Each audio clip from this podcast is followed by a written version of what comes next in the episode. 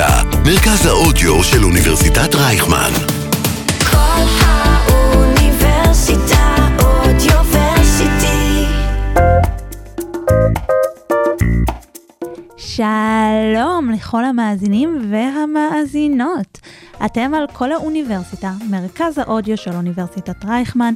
אני קרן אסף, ואתם מאזינים לעוד פרק של אקדמיקס, הפודקאסט האקדמי שלנו. היום בתוכנית אנחנו הולכים לדבר על נושא שנמצא הרבה בכותרות בתקופה האחרונה, ובכלל, בשנים האחרונות. עם השנים, בעקבות פסיקות של בג"ץ וכל מיני הנחיות של יועצים משפטיים לממשלה, אז החלו לשים עוד ועוד כבלים אה, על הידיים, הרגליים וה, והכל, על כל הגפיים של הממשלה, וככה זה נראה היום, שהשרים במשרדים אה, בקושי יכולים לזוז. יש פה היבט רחב יותר, וזה אה, פעולה אה, מתמשכת של בג"ץ לכרסום בסמכויות הממשלה. הגיעו מים עד נפש בעניין הזה, אנחנו מתכוונים לפעול בזמן המאוד קרוב. שמעתי שיש כמה פקידים ומשפטנים שיש להם בעיה עם זה. יש להם עד הרביעי לשני להגיש את הרשימה להיבחר לכנסת. אם ייבחרו לכנסת ולממשלה, הם יוכלו להחליט אחרת. עד אז החלטה היא שלי והאחריות היא על כתפיי. ואם היועץ המשפטי. לממשלה פוסל אותה? זו, אני לא יכול לפסול אותה. זו החלטתי, אני מוכן לעמוד מאחוריה בכל פורום ציבורי או משפטי. גם אם הוא אומר שניתנה בחוסר סמכות. אז הוא אומר, מי הוא? היועץ המשפטי לממשלה.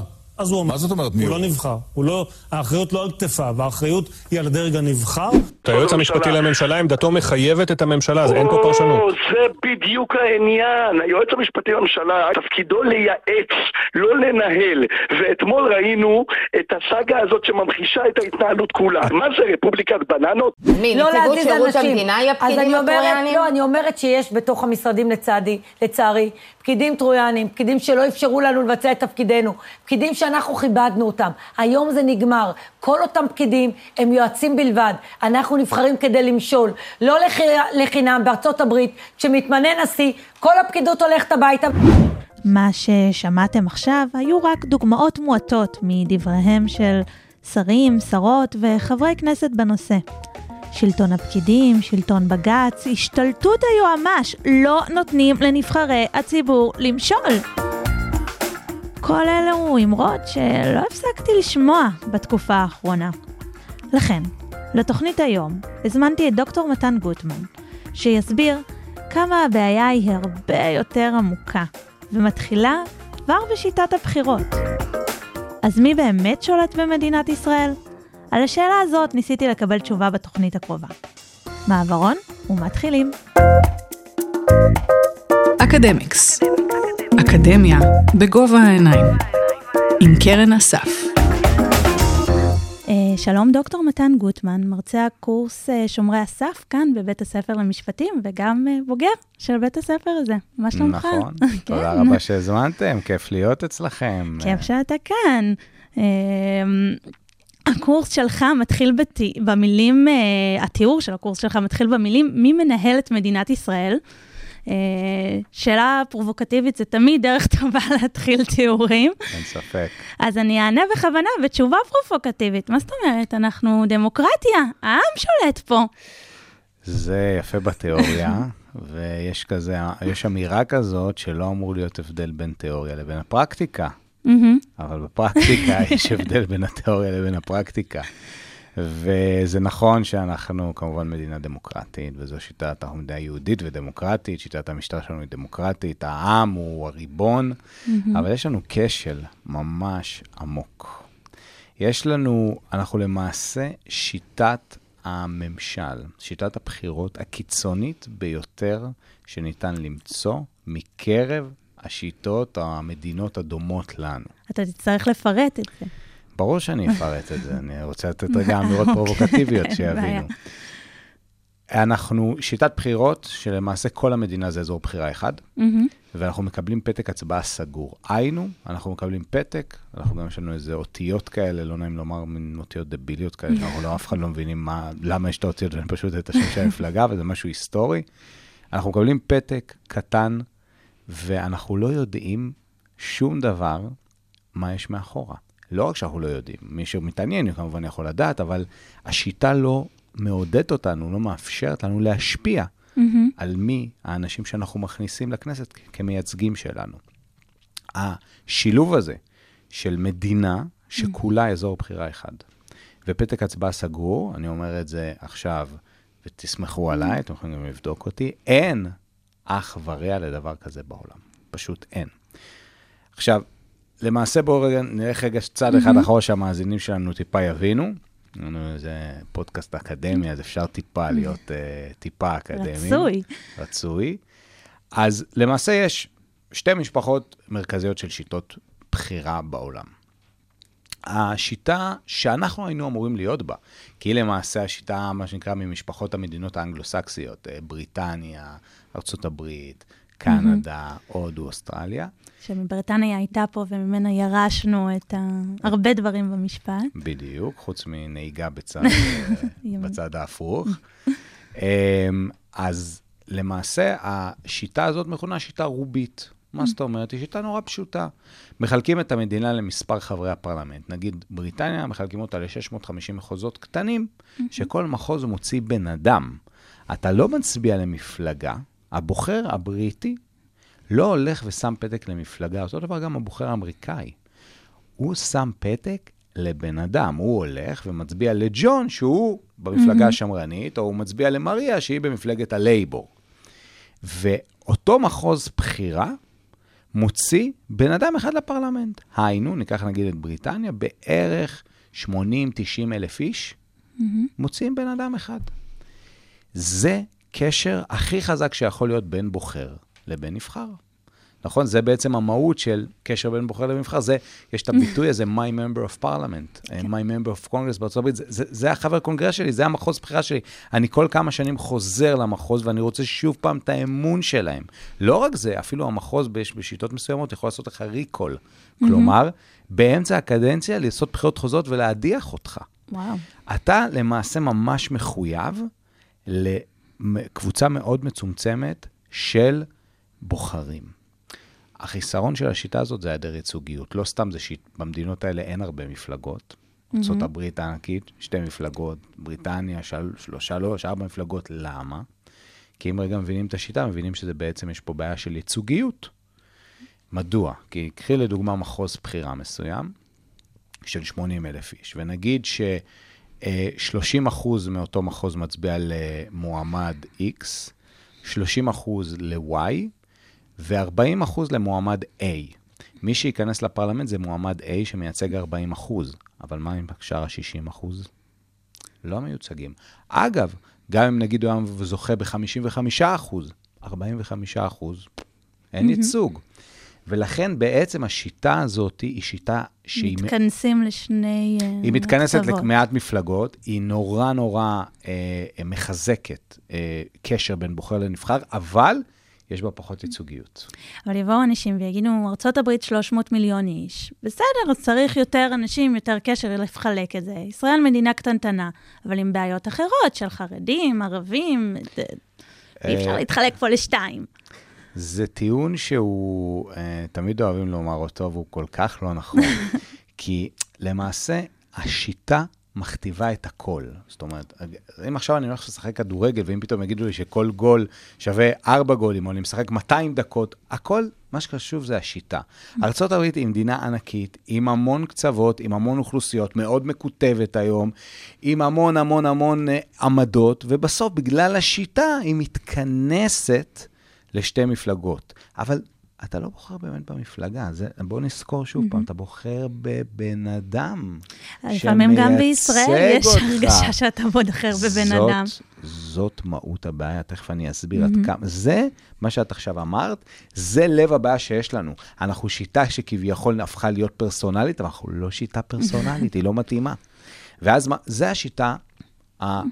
שהיינו אמורים להיות בה. אגב, בן גוריון רצה מאוד שנעבור לשיטה הזאת, אבל לא הצליח. יש חלק מהדברים שהוא לא הצליח. אז התחלנו לדבר על הבעיות. רגע, לא. אה, אוקיי, עוד לא התחלנו לדבר על עוד לא התחלתי, הבעיות. התחלתי רגע שנייה רק להסביר, אוקיי, אז זה השיטה של המשפחות, השיטה הרוביות, שאנחנו לא נמצאים שם. יש את השיטה שאנחנו חברים בה, קוראים לה המשפחה של השיטות היחסיות, וכשמה כן היא.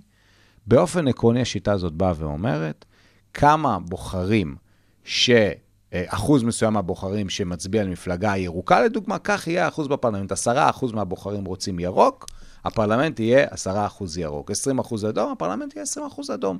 היינו, ייצוגיות מאוד מאוד מאוד חשובה כאן. Mm-hmm. לכן זה גם השיטה בעצם שיש בה הרבה יותר מפלגות. זו השיטה שנהוגה ברוב מדינות אירופה הפרלמנטריות, שדומות לנו בשיטת המשטר שלנו. אבל, mm-hmm. וזה אבל גדול, כל השיטות היחסיות הבינו שיש להם בעיה גדולה אם הם יפעילו את השיטה היחסית על כל המדינה, mm-hmm. ולא ייתנו לבן אדם, לבוחר, איזשהו קשר אישי עם הנבחר, שזה מה שקורה אצלנו. Mm-hmm. אז מה הם פתרו? איך הם פתרו את זה? בשתי דרכים. דרך אחת, הם חילקו את המדינה למחוזות בחירה. זאת אומרת, לא כל המדינה מוציאה את כל חברי הפרלמנט, אלא יש מחוזות שמוציאות, שמוציאים חברי פרלמנט כתלות בגודל התושבים במחוז. יש מחוז של עשרה חברים, חמישה עשר חברים, עשרים חברים, וזה גם במדינות בגודל שלנו, וזה, mm-hmm. גם לוקסמבורג הקטנה, יש בה ארבעה מחוזות. אה, פינלנד שהיא בערך בגודל שלנו, וצ'כיה, ואירלנד, וכל המדינות שהן בערך בגדלים שלנו, דנמרק, יש בהן מחוזות בחירה. Mm-hmm. והמחוז בעצם, בתוך המחוז מתנהל מיני מערכת בחירות, שהם מוצאים בעצם את הנציגים לפרלמנט, אבל זה לא רק זה. Mm-hmm. זה לא רק המחוז, אלא שאתה בא לקלפי, יש לך פתק עם שם המפלגה, ואתה יכול לסמן מי אתה רוצה שייצג אותך. זאת אומרת, אתה בא ואתה משפיע, אתה אומר, אני רוצה את המפלגה הירוקה, ואני רוצה שמי שייצג אותי זה ג'ון, מריה ואלכס. ואתה מסמן אותם. וככה אתה בעצם משפיע על הזהות של הנבחרים שלך. אז עכשיו, תביני, עד כמה זה למעשה משפיע על העבודה של חבר הפרלמנט. כי חבר הפרלמנט, שהוא נמצא בפרלמנט והוא מבצע את תפקידו, והוא מחוקק או מפקח או עושה כל דבר אחר, אין לו בראש רק את המשמעת הקואליציונית, או רק את ראש המפלגה שלי, שהוא זה שידאג לי לעתיד הפוליטי, אלא אני צריך לחזור לציבור בוחרים שיסמן אותי. יש לי accountability. עכשיו בואו ניכנס לתוך המציאות הישראלית הקשה והנוראית שלנו. שבוא נאמר על האמת, ברוב המפלגות... אין פריימריז. אין, תכף נדבר על פריימריז שהוא בעיה בפני עצמה, אבל לרוב המפלגות זה נכון, בכלל אפילו אין פריימריז. מי ממנה? ראש המפלגה. מקום 15, 15 אצל לפיד, את מי מעניין אותו? את מי הוא רוצה לרצות? התשובה את... בגוף השאלה. נכון, כי לה, עכשיו זה לגיטימי, כי לפיד הוא זה שדואג לא להיות, עוד פעם, מקום 12 בפעם הבאה. ולכן, למעשה, רוב המפלגות שלנו, הן מפלגות של שלטון יחיד או גוף נורא מצומצם, שהוא זה שקובע את העתיד הפוליטי של חברי הכנסת, ולכן רוב המחויבות שלהם היא פנימה לתוך המפלגה, לראש המפלגה, ולא החוצה לציבור הרחב. זה נכון שיש לנו יש כמה מפלגות שעוד עושות פריימריז, זה היה ניסיון בעצם להכניס איזשהו קשר בין בוחר לנבחר, אבל קודם כל הפריימריז. הוא לא חובה. נכון. רוב המפלגות לא עושות פריימריז, וגם שעושות פריימריז, ניקח את הליכוד לדוגמה, שזו המפלגה העיקרית, כמה מצביעים? 60, 70 אלף אנשים? לליכוד מצביעים מיליון אנשים. מדוע, איזה הסבר הגיוני יש, ואני לא שמעתי מאף אחד הסבר כזה, שמדוע לא מיליון בוחרי הליכוד שהולכים לקלפי ישפיעו על הנציגים של הליכוד? ולא 60 אלף אנשים, שמתוכם אנחנו יודעים שיש מפקדי ארגזים, ויש כל מיני, מה שהם קוראים לזה חברים לא כנים, לא באמת מצביעי ליכוד, אלא הם נכנסו כדי לנסות להשפיע על הליכוד מבפנים. יש עם זה את התחלואים ואת הבעיות של, שלה, אלא השיטה של הפריימריז. ולכן למעשה אנחנו נמצאים בשיטת בחירות קיצונית, שגורמת שיש נתק בין בוחר לבין נבחר, בינינו לבין חברי הכנסת שלנו, בין הרצונות שלנו לבין הנבחרים שלנו, ולכן אם אני חוזר לתחילת השאלה שלך, יש לנו כשל דמוקרטי קשה מאוד, שהריבון, הכנסת, לא באמת מייצגת את העם. אבל אפשר להגיד, העלית את לפיד, אז אני אמשיך עם הדוגמה הזאת, שבעצם אם לא יצביעו למפלגה הזאת, אז, אז, אז גם לפיד לא יהיה לו כוח. אז בעצם יש פה, בדרך עקיפה, לכולם אה, יש את אותו אינטרס, לא? לא, מה שקורה בעצם, מה שאת אומרת, זה דווקא מעיד על הבעיה עוד יותר חמורה. מה שקרה לנו, אנחנו הפכנו, נעלמו המפלגות. הלוא אנחנו בשיטה שפעם היה, פעם היה ליכוד, פעם היה מערך, מפא"י, זה הייתה מרכזי מפלגות, והיה באמת מנגנונים.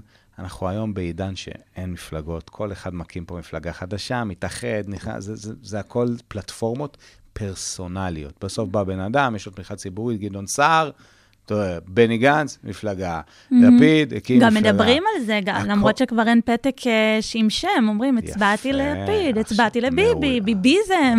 עכשיו כאילו, תראי איזה כשל זה. למה זה כשל כל כך עמוק? כי אנחנו לא בשיטה אישית, אנחנו לא בשיטה הרובית שסיפרתי עליה, אנחנו בשיטה מפלגתית. בסוף, אנחנו באים לעצמנו, אני מצביע גנץ, אני נגיד לדוגמה, או אני מצביע לביבי, אני רוצה את ביבי, או whatever, אני הולך לקלפי, אין לי פתק גנץ, אין לי פתק ביבי, מה יש לי? ליכוד, כחול לבן, תקווה חדשה. אני מכניס עם הפתק הזה עוד שישה, שמונה, עשרה, בליכוד שלושים איש, שהם בסוף מכריעים את הגורל שלי, הם בסוף אלו שצריכים לחוקק חוקים, הם בסוף אלו שצריכים גם לפקח על הממשלה, אגב. אנחנו רוצים כנסת חזקה שגם יודעת לפקח, ולא בובות על חוט, ולא שהכול יהיה במשמעת קואליציונית כל היום. ואז למעשה, אנחנו אומרים גנץ, גנץ, גנץ, אבל אנחנו מכניסים בסוף עוד שמונה שהם בובה על חוט. וחברי הכנסת שלנו, אנחנו צריכים חברי כנסת חזקים, אנחנו צריכים כנסת חזקה, וזה בעצם מוכיח את מה שאני אומר, יש לנו כנסת חלשה, כי בסוף רוב חברי הכנסת, לא נעים לומר, נגיד את זה, הם שפוטים, אוקיי? הם חותמת גומי אחר כך של הממשלה. שמי זה הממשלה? זה ראשי המפלגות שנכנסו לקואליציה והם עכשיו שרים. אז בואו ניקח לדוגמה, אם עכשיו אני הצבעתי לבני גנץ, בני גנץ נהיה שר ביטחון מעולה, אבל אני רוצה בדמוקרטיה גם איזונים ובלמים, ואני רוצה לדוגמה ועדת, אה, ביטח, ועדה לענייני ביטחון בכנסת, כן? ועדת חוץ וביטחון חזקה, שיודעת לפקח על שר הביטחון. ואם בראש ועדת חוץ וביטחון עומד חבר כנסת מהמפלגה של גנץ, מה הסיכוי שיהיה פיקוח אמיתי? כי גנץ הוא זה שמכניס אותו אחרי זה למקום שמונה או לא חמש. אז הסברתי טוב, בדיוק. אבל אתה יודע, קודם כל, חשוב להגיד, הגישה שאתה מציג עם אה, חותמת גומי, יש פסק דין שאומרים להקת המעודדות של הממשלה, נכון. זה, זה נאמר גם, גם בית המשפט רואה את זה ככה, אבל יצא לי לארח כאן את פרופסור רבקה וייל, והיא אמרה משהו אחר. היא אמרה, אם נשווה את זה לזוגיות, למשל, מתי בעל ואישה יושבים וכותבים הסכמים קואליציוניים והכל, צ... דווקא כשהממש... ש... שהקשר חלש, אז צריך להחזיק את כולם, לא כשהקשר חזק. אז קודם כל ריבי ואני חלוקים, ואני כמובן מכבד מאוד את ריבי, ואני מכיר את עמדותיה בנושא. אני סבור אחרת, ואני לא רק סבור, אני חושב שגם המציאות מוכיחה אחרת. זה נכון שבסוף, הגישה שלי אומרת כזה דבר. once not, בוא, עכשיו היה לנו ממשלה שלא עבדה, והכנ... כי הכנסת בעצם לא הצליחה, הכנסת בעצם פוררה אותה. נכון. כי הכנסת לא הצליחה בעצם אה, אה, לעבוד, כי הממשלה לא הצליחה בעצם לכנס באמת את הרוב הקואליציוני ואת הכנסת. אבל once נוצר רוב קואליציוני, once נחתמים ההסכמים הקואליציוניים, יש תקנון עבודת קואליציה מגובש, מרגע שזה נוצר וכולם נכנסים תחת הקואליציה, מפה למעשה הקואליציה החמישה, שישה ראשי קואליציה שולטים בכנסת ביד רמה. Mm-hmm. ולכן יש לנו תופעות, כמו שאנחנו רואים, של תקציב דו-שנתי, ויש לנו תופעות של חוקי הסדרים, ויש לנו תופעות של משמעת קואליציונית על כל דבר, ויש לנו תופעה של ועדת שרים לחקיקה, שהפכה mm-hmm. בעצם לכנסת, ששום דבר, שום חוק בכנסת לא יעבור, בלי שהוא עבר קודם אישור של ועדת שרים של הממשלה. אז זה בעצם מראה את האבסורד שחברי הכנסת לא יכולים באמת לחוקק, ויש עוד שלל של בעיות בעצם שנגרמות מהמתח הזה בין הכנסת לבין הממשלה, שאני טוען שהממשלה פה הרבה יותר חזקה, once היא מגבשת את הקואליציה. ו- וזאת אומרת, זה, זה בעיה אינהרנטית, כי, כי בשיטה פה תמיד הכנסת מרכיבה את, רוב הכנסת מרכיב את הממשלה. זה לא חשבו על הבעיות האלה? לא, אז קודם כל, תראי, ברור, אנחנו בשיטה פרלמנטרית שהכנסת אמורה להצמיח ממשלה. נכון. אנחנו לא בשיטה נשיאותית, וזה בסדר גמור, זה כמו השיטה הבריטית ורוב מדינות אירופה. זו שיטה פרלמנטרית והיא שיטה טובה, אני חושב שזו השיטה הנשיאותית באופן עקרוני הוכיחה את עצמה בעולם, חוץ מארצות הברית, ברוב המקומות הנשיאים נהיים דיקטטורים. או מעין דיקטטורים, דרום אמריקה, אפריקה וכו'. השיטה הפרלמנטרית היא שיטה טובה ונכונה וראויה. אבל היא מופעלת בשיטת בחירות שאין דומה לה בעולם. זה, זו עמדתי, זו התיאוריה שלי, mm-hmm. זאת הגישה שלי. זאת אומרת, הכשל המרכזי פה הוא שיטת הבחירות. שיטת הבחירות מאפשרת אה, גורמת, כמו שאמרתי, לניתוק mm-hmm. המאוד חזק הזה בין בוחר לנבחר, ואותו ניתוק הוא בעצם זה שמוביל לכך שחברי הכנסת, בעצם מה שראשי המפלגות אומרים להם, הם עושים. והם לא באמת פרלמנטרים עצמאיים, ויש איזושהי מערכת של קבלת החלטות של איזונים ובלמים אמיתית, אלא בעצם, once הממשלה רוצה, ראינו, כמו שאתה, נגיד חוק מסדירה שלישית, mm-hmm. שבוטל בסוף בבג"ץ, זה מקרה קיצון, ששם כל חברי הכנסת התנגדו לזה, אבל וואן, שר האוצר אמר ל- לראש הממשלה, זה מה שאני רוצה, זהו, זה נגמר הסיפור, זה יהיה. Mm-hmm. זה יהיה, זה לא מחשב מה, זה כאילו, כאילו, רואים את הפרוטוקולים, הם אומרים, עזבו, אל תצביעו, זה יהיה, ראש הממשלה אמר להעביר את זה, להעביר את זה. אין כאבי בטן, מצביעים... אה, בדיוק. אז יש פה כשל מאוד מאוד עמוק בשיטה, ואני חושב שגם על זה יש קונסנזוס יחסית. Mm-hmm. אני חושב שכל, כל, מכל הקצוות יודעים שיש לנו שיטה שהיא נורא קיצונית, היא נורא מבטיחה ייצוגיות, זה נכון. אה, אחוז החסימה גם לא יחסית גבוה, ניסו להעלות, הוא העלו אותו, אבל, אבל, אני, אבל בסופו של דבר השיטה היא נורא נורא ייצוגית. זאת אומרת, יש המון מפלגות, אה, יש אה, פערים, זאת אומרת, בלי פערים אידיאולוגיים מאוד גדולים, כל מי שרוצה כמעט יכול עובר אחוז חסימה ונכנס. ויש פה בעיות קשות שאני חושב שאנחנו חייבים להבין מאיפה הן נובעות, הן נובעות משיטת הבחירות. ומעוד כל מיני כשלים שקשורים לדרכי הרכבת ממשלה. עכשיו בוא נעבור ממשלה. לבעיות, שזה גם מקשר אותנו לשומרי הסף, הנושא של הקורס שלך. בעצם כנסת אה, חלשה, אין פיקוח, אה, ואז נוצר איזשהו ואקום, ולוואקום הזה, מי נכנס? שומרי הסף. יפה. אז בעצם התיאוריה שלי אה, עובדת ככה, שזה בעצם הקורס שלי, וזה מבוסס גם, אגב, על עבודת הדוקטורט שכתבתי. אה, הוא בעצם מנסה לתת תשובה לתופעות uh, חריגות שיש בשיטה הישראלית, ויש בהן תופעות חריגות, על זה אני לא מתווכח. יועץ משפטי לממשלה עם סמכויות, mm-hmm. כמו שיש לנו, עם זה שהוא פקיד והוא לא איש פוליטי, עם השליטה שלו על, uh, על חוות הדעת ועל הייצוג והמונופול הייצוג, קשה למצוא, אין דומה לזה בעולם, ואז אתה שואל את עצמך, מדוע זה נוצר? מדוע, אני שאלתי את עצמי. למה זה נוצר בשיטה הישראלית, או בג"ץ? באמת, אה, בית משפט עם סמכויות מאוד מאוד מאוד רחבות. אה, ועוד, מבקר המדינה לדוגמה, אה, שגם אין דומה, אין, אין, ב, הייתי הרבה שנים במשרד מבקר המדינה, אין עוד מדינה שבה משרד מבקר המדינה עוסק בסוגיות כאלה, הוא מוכר בציבור לרוב, זה, זה משרד כזה שעוסק בכל מיני חשבונות, אף אחד לא יודע שהוא כן, קיים. כן, גם עכשיו זה נשמע, זאת אומרת, יודעים בישראל שהוא קיים, אבל אה, נשמע כ... זאת אומרת שהשם שלו, הוא מבקר, הוא לא גוף עם שיניים, הוא לא אוכף, הוא לא... איך, איך הוא הפך להיות איזשהו... גורם מאוד משמעותי. תראי, יש עמדו לדין בעקבות דוחות מבקר מדינה. אפשר לעשות פרק שלם על מבקר המדינה, ואנחנו נעשה עם זה מעניין. אבל, אבל אני אומר שאת תלכי בעולם ותשאלי מקומות, יש לכם מבקר מדינה, יגידו לא, לא, אין mm-hmm. דבר כזה. פה כולם יודעים שיש דבר כזה שקוראים מבקר המדינה. נכון. עכשיו, למה זה נוצר? למה נוצרו הגופים הללו? התשובה שלי, שזה החולשה של הכנסת. Okay. אוקיי. החולשה של הכנסת שנובעת מכך, בגלל שיטת הבחירות העקומה והקיצונית שלנו, הביאה לכך שבעצם יש לנו כנסת חלשה, שלא ממלאת את התפקיד המשמעותי שלה בפיקוח. הכנסת, הרי פרלמנט, בתיאוריה, הוא גם מחוקק וגם מפקח. Mm-hmm. אין לנו באמת כנסת מפקחת. שאין לך בעצם מקום אמיתי לפיקוח, מה שקורה, שסוגיות ציבוריות עוברות להיות בעולם המשפטי, והעולם המשפטי הופך לגורם מפקח. אני אתן דוגמה. תחום המינויים. Mm-hmm. בארצות הברית, המינויים עוברים תהליך של hearing. שימוע. בשימוע, בסנאט. ושם עולות סוגיות, בין היתר סוגיות של טוהר המידות של המועמד, כל מיני סיפורים מן העבר, היו מקרים שמישהי טענה שמישהו אנס אותה לפני 30 או 40 שנה ועשו ממש משפט בה, בקונגרס, וזה מקום שבו אפשר בעצם לברר את הדברים, אבל בגלל שמראש זה קונגרס, שהנבחרים שם הם לא כפופים למשמעת קואליציונית, הם לא מצביעים לפי קווים מפלגתיים, אבל כמו שאמרתי, הם מחויבים לציבור. אז זה יכול להתקיים שם. בכנסת שלנו זה כמובן לא יכול להתקיים, כי יש לנו משמעת קואליציונית, זה, זה, חותמת נכון. גומי. אז זה לא פתרון. אבל בגלל שאין לנו בכנסת, בגלל שהכנסת חלשה, ובגלל שהיא לא יכולה באמת להיות גורם פיקוח, לדוגמה בתחום המינוי, מה קרה? המינויים הפכו ועברו להיות בפיקוח של בג"ץ. בגלל זה כל דבר מגישים עתירה לבג"ץ, ובג"ץ בעצם בא ופוסל מינויים על בסיס עילת הסבירות. הוא אומר, זה לא סביר למנות עכשיו מישהו שיש לו התבטאויות גזעניות, כמו שהיה לנו בפרשת לביא, שרצו למנות אותו להיות אה, מנהל מינהל מקרקעי ישראל. אה, מישהו שהיה מעורב בפרשת קו 300 וקיבל חנינה, פסק דין אה, גנוסר, mm-hmm. אייזנברג, מה שנקרא, גם שם בג"ץ פסל. אה, כתבי אישום, שרים עם כתבי אישום.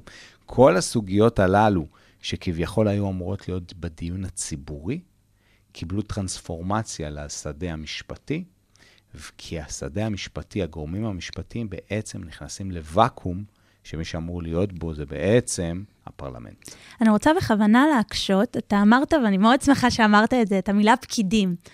פקידים נשמע איזה שם גנאי, פקידה, משהו מזכירותי. מדובר באנשי מקצוע.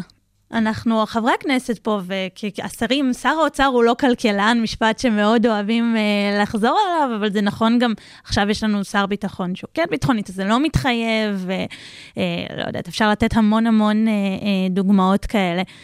ובדרך כלל מנכ"ל משרד ויועמ"ש, אז יועמ"ש, שר, שר, שר המשפטים פה הוא לא משפטן. היועמ"ש המשפטי הוא משפטן, הוא הייעוץ המקצועי שמכיר את הקרקע, שהגיע מבפנים. זה לא, זאת אומרת, למה זה כל כך שלילי? לא, אני לא חושב שזה שלילי. אני, תראי, אני לא, אני דווקא, אני דווקא מנסה להסביר מה, קודם כל, כן, זה לא מילה שלטון הפקידים, אפשר, בעצם זה השירות הציבורי, ה-civil service, משרתי הציבור, שאני גם רואה בהם, אגב, כחלק מאותם שומרי סף של המערכת. Mm-hmm. כי בשיטה הישראלית, בניגוד לדוגמה לשיטה האמריקאית, בשיטה הישראלית, אי אפשר להחליף אותם, את רובם, mm-hmm. עם חילופי השלטון. הם קבועים, הם צריכים לשרת את המדינה ולא את האג'נדה המפלגתית של השר שממונה עליהם. ולכן, אני חושב שהם גורם מאוד מאוד מאוד מאוד חשוב. אני מנסה להסביר חלק ממה שכגנאי מנסים לומר, נגיד, איילת שקד, שלטון הפקידים. הפקידים מנהלים אותנו. אז אני בא ואומר, תראו, זה נכון שיש הרבה כוח לפקידות המקצועית, לדרגי המקצוע, ו... אפשר להתווכח על זה, אבל במציאות הישראלית של כנסת חלשה, הם במובנים מסוימים מהווים גורם ממתן או גורם מאזן לדרג הפוליטי, כי הדרג הפוליטי הרבה פעמים ייטה mm-hmm. לתת הטבות למי שבוחר בו, ייטה לתת אה, אה, אה, דברים פופוליסטיים, כלכלת בחירות, הרי בסופו mm-hmm. של יום אין מה לעשות. דרג פוליטי, אי אפשר למנוע את זה. זה, הוא בניגוד לעניינים אינהרנטי. כן. דרג פוליטי רוצה להראות הישגים ומהר. והדרג המקצועי, הוא יותר ממתן אותו, הוא אומר לו, תשמע, את זה אי אפשר לעשות. תראי, היה לנו האשמה, כמובן, mm-hmm. לא אתברר אם נכונה או לא, אבל מי שהיה ראש אגף תקציבים uh, באוצר, מרידור, זוכרים, שהוא טען ששר האוצר עשה מניפולציה במספרים. Mm-hmm. זאת אומרת, הרי שר האוצר, כביכול, יש לו מטרה להראות לציבור, אין לנו גירעון, יש הרבה מיסים, אפשר להוציא כסף, אז ת, תמיד הוא יטה לפרש את המספרים, לפרש את הדברים לטובתו. בעוד הדרג המקצועי אומר, לא, זה לא האמת, אדוני השר. אדוני השר, יש לנו גירעון משמעותי. אי אפשר עכשיו להוציא את ההטבה הזאת לציבור. וזה חלק מהשיח שאני חושב שהוא מאוד חשוב במציאות הישראלית, שבה אין לנו בעצם פרלמנט חזק שיודע לפקח. אבל כמו שאמרת, בכל העולם הפרלמנט הוא נבחר, אה, וזאת בעיה אינהרנטית, אז, אז איך ב, במקומות אחרים בעולם מיישבים את הפער הזה? תראי, אז קודם כל, ב, ב, כמו שאמרתי, במקומות אחרים בעולם, הפרלמנטים הם יותר חזקים. Mm-hmm. למרות שיש בכל העולם מה שנקרא... אבל דווקא זה יכול להישמע, סליחה אם אני עושה טועה, אבל אם בוחרים אותי שמית, יש לי הרבה יותר אינטרס שהציבור יאהב אותי. להציג את המספרים עוד יותר לא נכונים, העיקר שיתפסו אותי כ... כהמושיע. קודם כל נכון. Mm-hmm. אתה אמרת משהו מאוד נכון. חלק מהביקורת האפשרית הקיימת על, על הבחירות האישיות, זה במובן מסוים שאתה תעדיף תמיד משהו קצר מועד. Mm-hmm. אבל תמיד צריך לזכור שבפרלמנט אתה צריך להשיג רוב. זה לא בן mm-hmm. אדם אחד, אתה צריך להשיג איזון בין כל החלקים, ומשהו שטוב בהכרח למחוז שלך או למקום שלך, לא בהכרח טוב למחוז השני, אפילו אם אתם מאותה מפלגה, או אג'נדה של מחוז אחד, ולכן אתה צריך להגיע לאיזשהו קונסנזוס ו... קבלת החלטות. אבל בהחלט אתה אמרת נכון שחלק מהביקורות על השיטה האישית היא שיש לנו בעצם איזושהי אה, הטיה לתת הטבות מהירות, אבל עדיין, כל המערכת הדמוקרטית בסופו של דבר היא מערכת של איזונים ובלמים. קחי את השיטה האמריקאית, אוקיי, שזה אני חושב שהיא גאונית מהבחינה. Mm-hmm. תראי איזה מערכת מדהימה הם עשו כדי בדיוק להתגבר על הדברים שאמרת. הבית התחתון של הקונגרס נבחר אחת לשנתיים. כולם, mm-hmm. כולם אחת לשנתיים. זאת אומרת, מה הם? הם כל הזמן במערכת בחירות, הם כל הזמן חושבים על ההישג על המיידי, היום. על היום. עכשיו, הסנאט, אלה שלמעלה, שהם חייבים לכל דבר הסכמה של שניהם. Mm-hmm. אי אפשר רק ב- להעביר בבית אחד. הסנאט, הבית העליון, שש שנים. אתה נבחר לשש שנים, שתיים מכל מדינה, אז ההסתכלות שלך היא מה זה ארוכת טווח, רגועה, אתה לא צריך להוכיח את עצמך מיד. והנשיא, אחת לארבע שנים. באמצע. באמצע. אז תחשבי איזה איזונים מדהימים זה בכל אחד בהסתכלות שלו. ההוא מלמטה כל הזמן רוצה את ההישג, ההוא מלמעלה רוצה להסתכל יותר ארוך טווח, כי אם עכשיו הוא יביא הישג עוד שנה, מה זה עוזר לו? הוא רוצה להראות איזה שינוי עמוק. והנשיא הוא כזה באמצע, אוקיי? אז כל הזמן יש משחק בתוך המערכת. אגב, זה וגם משהו... חשוב להגיד ששם הנשיא הוא הממשלה, זאת אומרת ששם אומרים סקרטרי, מזכיר, זה, זה כי הנשיא הוא הרשות נכון, המבצעת. הראשי ב- בעצמו הוא כל הרשות. עכשיו, תראי את- השיטה שלנו, שאין לנו בית נוסף, נגיד, בפרלמנט, זה חסר. בהמון מדינות פרלמנטריות יש עוד בית לפרלמנט. לא בהכרח כמו השיטה האמריקאית, שזה מה שנקרא בית סימטרי לחלוטין, שמה שעובר למטה חייב גם לעבור בלמעלה. יש בתים, לדוגמה, שאתה, שינויים חוקתיים או תקציב, אתה צריך להעביר גם בבית העליון, או הבית העליון יכול לעכב, לעכב חקיקה לתקופה מסוימת. אבל זה משחק של איזונים שאין לנו. בשיטה הישראלית, 61 חברי כנסת יכולים לעשות מה שהם רוצים. אז מה הפתרון? אה, מסובך. אה, אחד, חייבים לשנות את השיטה. הלוואי והיה אפשר לעשות פה שיטה אזורית, אני חושב שזה נורא קשה, כי זה ברור שזה יקטין את הייצוג גם של הערבים וגם של החרדים, זה לא יעבור פוליטית. אני גם, בתפקיד נוסף, אני נמצא היום במרכז להעצמת האזרח, ושם אני עמית אה, מחקר על הנושא של שינוי השיטה. אז אנחנו, לדוגמה, שם מציעים לעבור לפתק פתוח, בשיטה הישראלית שכולם, אנחנו כולנו במחוז בחירה אחד שמוצאים 120 חברי כנסת, אבל לאפשר לנו מה זה להשפיע. אומר פתק פתוח? כשאת באה לקלפי, את רואה עכשיו, את נגיד, את מצביעת ליכוד, את עכשיו רואה, את מקבלת פתק גדול כזה, זה לא הפתקים הקטנים של זה, את רואה את ליכוד, מעולה, זה הרשימה שהליכוד מציעים. זה הרשימה שהם הציעו לנו. עכשיו, יש לך אפשרות, חמישה או שישה סימונים, לבוא ולהגיד, אני רוצה, אני רוצה, אני אוהבת את זה שבמקום 20, את זה במקום 30, את זה במקום 4, את זה במקום 6, ויש לך גם שתי הצבעות הדחה. לעשות X. את זה אני לא אוהבת ואת זה אני לא אוהבת. ואז בסוף משקללים, אוקיי, אז קודם כל אתה מקבל, אתה מקבל מושבים כמספר, כמו היום, כמה, 20 אחוז הצביעו ליכוד, 20 אחוז מהכנסת תהיה ליכוד. אבל מי יהיו הנציגים של הליכוד? אז אם יש נציגים שהצליחו לחצות איזשהו רף מסוים, לדוגמה, 10 אחוז מציבור הבוחרים של הליכוד, נגיד מיליון איש הצביעו ליכוד, ו-100 אלף, אוקיי? הצביעו למועמד, לאבי אבי, בסדר? אבי ישראלי. הצביעו לאבי ישראלי, הוא יקודם למקום שני מיד, אוקיי? הוא כאילו יעלה למעלה. אתה ככה בעצם משפיע, והאחרים יידחקו למטה. ככה אתה בעצם משפיע על הרשימה כבוחר. אז זה פתק פתוח, זה ליצור את הקשר בינינו לבינם. וצריך לשפר מנגנונים בנושא של הרכבת ממשלה. לדוגמה, אנחנו חושבים, גם אני חושב שלאור הפיצול הפוליטי, חייבים לחזור לה, להיסטוריה ולגרום לכך שההתארגנות הפוליטית תהיה לשתי מפלגות גדולות. איך? ראש מפלגה שמקבל מעל 40 מנדטים, אוטומטית יקבל להיות ראש הממשלה, אלא אם כן 61 מצביעים על אדם אחר. ואם נחזור לשומרי הסף, איך השיטה הזאת אה, תוריד או תשפיע על ה... תראי, אני, אני בטוח שככל שאנחנו נהיה בשיטה שבה הכנסת תתחזק, יהיה קשר יותר חזק בינינו לבינם, כך בפסיקות של בית המשפט, בהחלטות של הייעוץ המשפטי, בהחלטות של מבקר המדינה, יהיה יותר ביטוי למציאות הזאת. אלה החיים, זה מה שזה יקרה. הכי גרוע זה עכשיו ללכת ולחסל את הייעוץ המשפטי, ובואו נוריד את בג"ץ, כי זה יהרוס את כל האיזון שנוצר פה במער... במערכת שלנו מאז קום המדינה. לכן צריך לעשות פה שינוי מדודים, שמסתכל, מסת, שינוי שמסתכל על כל המערכת ככלים שלובים. אי אפשר לטפל רק בנקודה אחת. צריך לטפל בשורש משיטת הבחירות, לחזק את הכנסת, ואני בטוח שבמציאות הזאת, לדוגמה, תהיה הרבה פחות התערבות של בג"ץ, הרבה יותר כבוד לכנסת, לא יקראו לזה להקת המעודדות, לא יקראו לזה חותמת גומי, ובצדק לא יקראו לזה חותמת גומי, כך צריך. אגב, במובנים מסוימים, את יודעת, זה יכול להגיע, אני רק אתן לקראת הסוף, שבארצות הברית היה מקרה זהה לתיק אלף של נתניהו. היה מושל מדינה שקיבל מתנות. אוקיי. אשתו קיבלה מתנות, אה, רולס, אה, אה, רולקס, ונתן להם סיבוב בפרארי, ממש בסך של כמעט 200 אלף דולר. ממש כמעט זה, והוא עשה לו פרוטקציות. המושל עשה לאותו איש עסקים כל מיני פרוטקציות כאלה. לא דברים, לא דברים גדולים, עשה, עזר לו להיכנס לאיזה מחקר באוניברסיטה.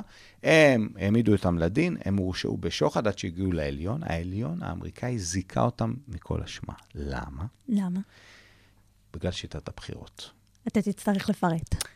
העליון אומר, בשיטה האמריקאית יש קשר נורא חזק בין בוחר לנבחר. Mhm. כמו שאמרתי, בשיטה האמריקאית זה לגיטימי שאתה תפנה לנבחר שלך, למושל שלך, תבקש ממנו, תעזור לי. הוא אומר, למה יש, למה יש לך my congressman, למה יש לך my government, למה יש לך אותו, אם הוא לא יכול לעזור לך.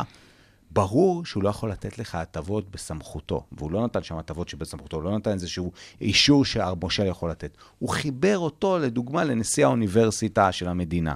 זה לא שהוא עשה משהו בסמכותו, אלא עשה לו פרוטקציה בשפה שלנו.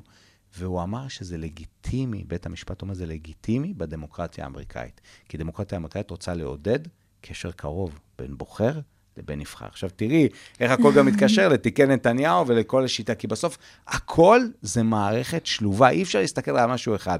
זה גם משפיע לדוגמה על המשפט הפלילי. את מבינה, אם ישנו פה את שיטת הבחירות ואת הקשר בין בוחר לנבחר, זה אפילו יש, ישנה בסוף מה זה שוחד ומה זה מרמה והפרת אמונים. מדהים.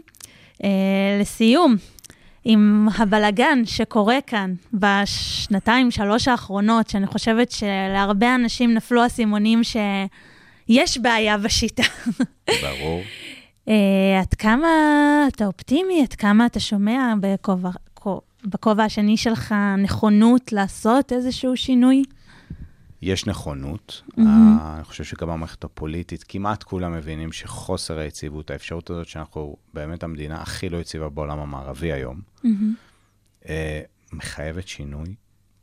הבעיה שאני לא אופטימי, כי כל שינוי בסוף מוריד מהכוח שלהם, mm-hmm. של הפוליטיקאים. לדוגמה, מי, יעשה, מי יבחר את שיטת הבחירות, כמו שהסברתי, פתק פתוח, ובסוף זה, זו בדיוק הבעיה שתמיד אומרים, לומדים בשנה א' משפט חוקתי, או לומדים תורת משפט, נכון? אומרים לנו, צריך לקבל כללים מעבר למסך הבערות. אתה יכול לקבל באמת חוקה שהיא לא חלה עליך. לקבל, בוא נקבע עכשיו את הכללים, ואז נצא לדרך ונקים מדינה. מאוד קשה לעשות שינויים כאלה בכללי המשחק, כי אתה תמיד מסתכל, אני מפסיד מזה? איזה ראש מפלגה יישב בוועדת שרים ויגיד, בואו תורידו את הכוח שלי. נכון. אז לכן... מצד אחד יש הבנה, מצד אחד להגיד לך שאני אופטימי. מקווה, זה תלוי בנו, תלוי בכולנו, עד כמה שאנחנו נזעק ו- ויש סנטימנט ציבורי מהסקרים, זאת אומרת, עשינו נגיד סקר במרכז הצעת האזרח, הרוב מוחלט של הציבור, מעל 70 אחוז, רוצה לשנות את השיטה. Mm-hmm. יש תמיכה גורפת לזה בציבור. רק צריך להתחיל להתפקד, להשפיע, לעשות מה שאפשר. דוקטור מתן גוטמן, תודה רבה לך. תודה רבה.